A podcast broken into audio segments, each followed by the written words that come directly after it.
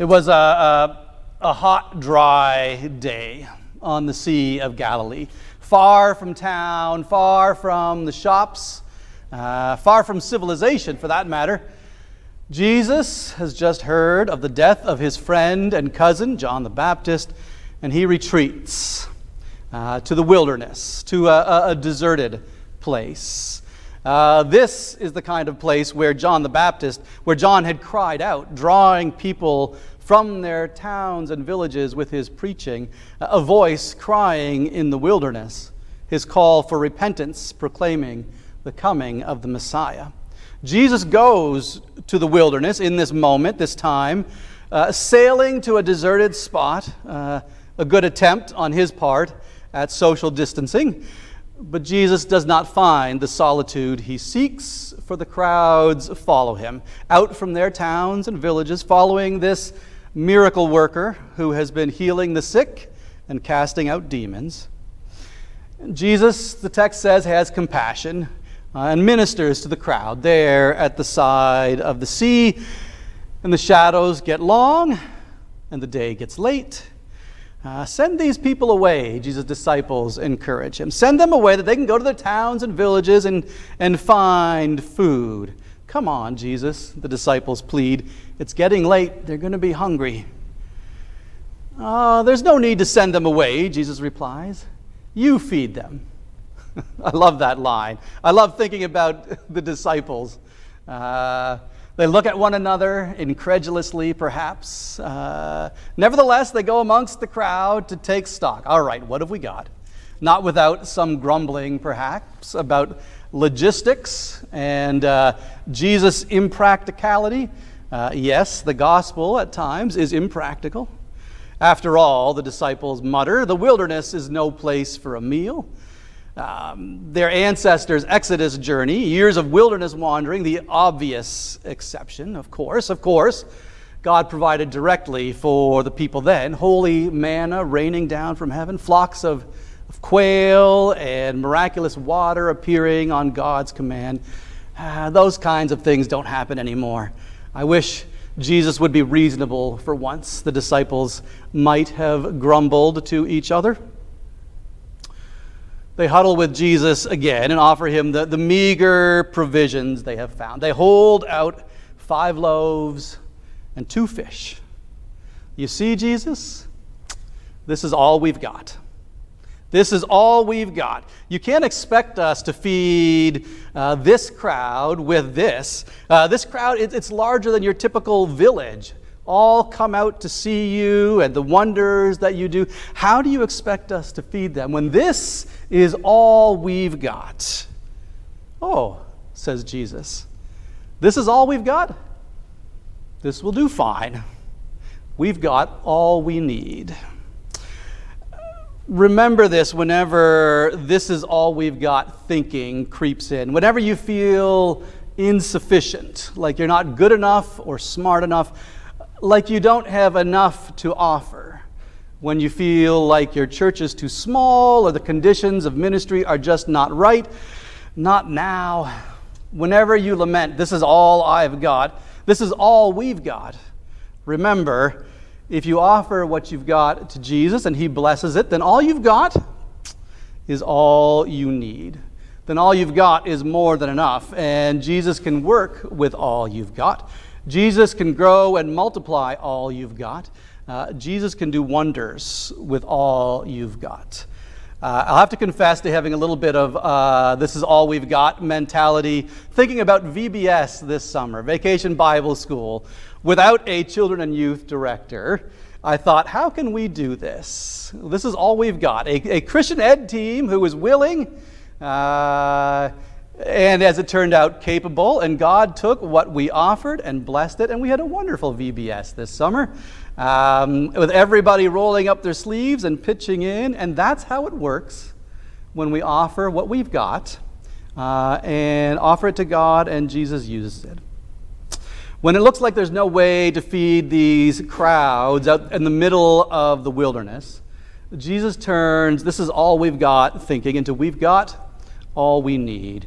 He has the crowd sit down for a meal. He offers this small provision up to God, blesses it and breaks it, and has the disciples start distributing it to the crowd. Now, Matthew does not describe the mechanics of this miracle for us. He does not tell us how this small provision is multiplied so it becomes enough for a large crowd, more than enough, with 12 baskets collected afterwards, an abundance of leftovers. Does Jesus just keep breaking off, uh, breaking pieces off of a never diminishing loaf of bread?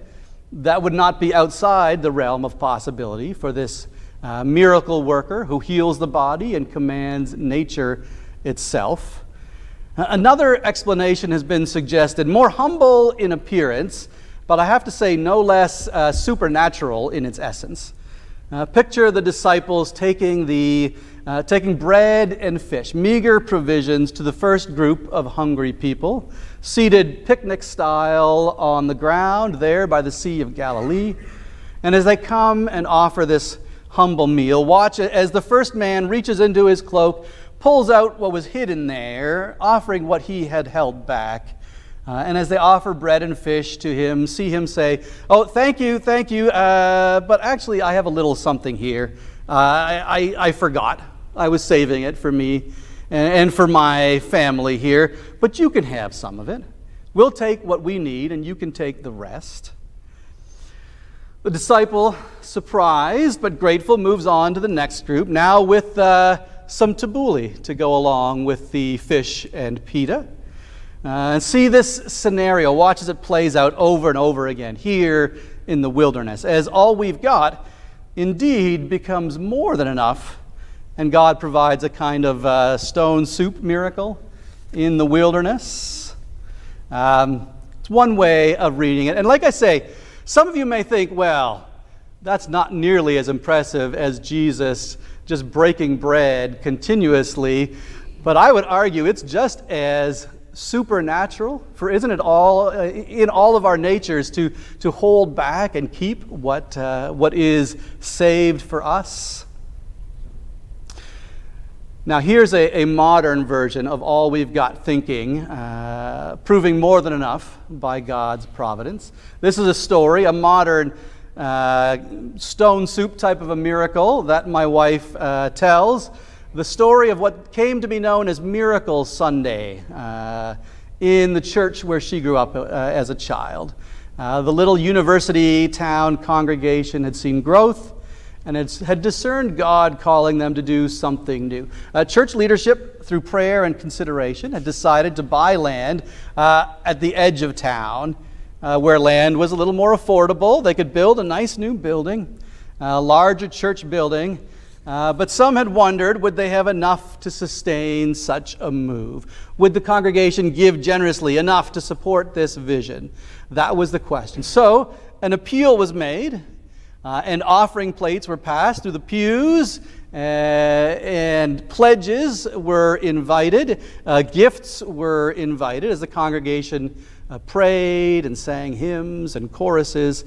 Uh, pledges and checks and cash were placed in the plates and then they came around to the front. When they counted them up, uh, it fell somewhat short of the threshold the congregation had set for themselves. So, as the uh, congregation prayed and sang some more, they passed the plates around again. And Joni remembers as she was a child, uh, she remembers those offering plates being passed multiple times through the congregation that morning until uh, purse strings were loosened and convictions solidified. So that the last songs they sang that morning were songs of praise and thanksgiving as they had uh, enough to step out in faith and respond to the ways that God was calling them to grow and to do something new. However, that something new didn't turn out to be what that small uh, university town congregation had expected on that miracle Sunday. You see, God took all that they had provided, what they had given, uh, and God blessed it and transformed what they offered. You see, while the church's plan was to buy a field on the edge of town and build a new church building, there was some, there was some discomfort which might have explained why the pledges weren't as forthcoming as they had hoped. There was some unease with the idea of leaving downtown and the university area the congregation had always been a part of, uh, where its ministry and witness had always been. They had committed themselves to something new. They had stepped out in faith and offered what they had towards God's future. But it was only a couple of weeks after that miracle Sunday uh, that another downtown congregation, a church in decline rather than growth, approached this little university uh, church and offered a building swap. And now, because of Miracle Sunday, uh, Joni's little church had the money to buy the larger building being offered. They had the means to make the move, and in time came to understand that God had blessed all they had given uh, and provided more than enough. That God had, in fact, provided a second miracle. In the midst of challenges, we might wonder what God is asking us to do with our meager provisions. Um, but in the face of challenges, we do the same things we always do, uh, that we are asked to do. We offer what we have to God and ask God to bless it and to multiply it and to use it. Uh, it takes some radical trust to offer up to God all that we have, not holding anything back for a rainy day or for some unforeseen contingency. Uh, it takes radical trust to share with others, to offer what we have and what we are offering all we've got here and now, offering ourselves to others, trusting that we have what we need, uh, and that when we have what we need, others will share with us. Others will be there for us to help us if and when we find ourselves in need as well. It goes against our nature to share in this way. And that's why I say it is just a supernatural, a miracle uh, to give and to share in this way as well. To think about others without uh, or with as much priority uh, as we think about ourselves. Uh, this kind of sharing is also supernatural and miraculous. It usually takes one brave, uh, ideal, or generous soul to show the way, to set an example. Uh, a child not jaded or worn down by the world's anxieties. Uh, seeing others who are hungry simply offers what she has. Here, do you want some of mine? A teacher, uh, grieving himself and in need of some serious alone time, sees the needs of those around him and has uh, compassion. His compassion gets the better of him. And instead of sending them away, he cares for them. He touches them, he heals them. A Messiah, moved by love for the world, sets aside his own divinity and comes to walk and live and suffer with you and with me, pouring himself out, going even to the cross and to the grave, giving everything that he has and everything that he is. Uh, just and just when it appears that uh, he has given all that he's got, God performs a miracle. God multiplies what is possible, and Jesus rises to new life, showing that all God's got is certainly more than enough for you and for me and for a whole world hungry and hurting, in need of food and nourishment, healing and hope. This is what we've got, all we've got. We offer it to God and ask God to bless it. Uh, we offer it to Jesus, and through Jesus, we offer what we've got and what we are to the world. And Jesus says, Is that all you've got? That'll do just fine. Thank you very much. Jesus blesses what we offer. Uh, thanks be to God. The table is set, a table in our wilderness, a table for the world. Thanks be to God through Jesus Christ our Lord. Amen.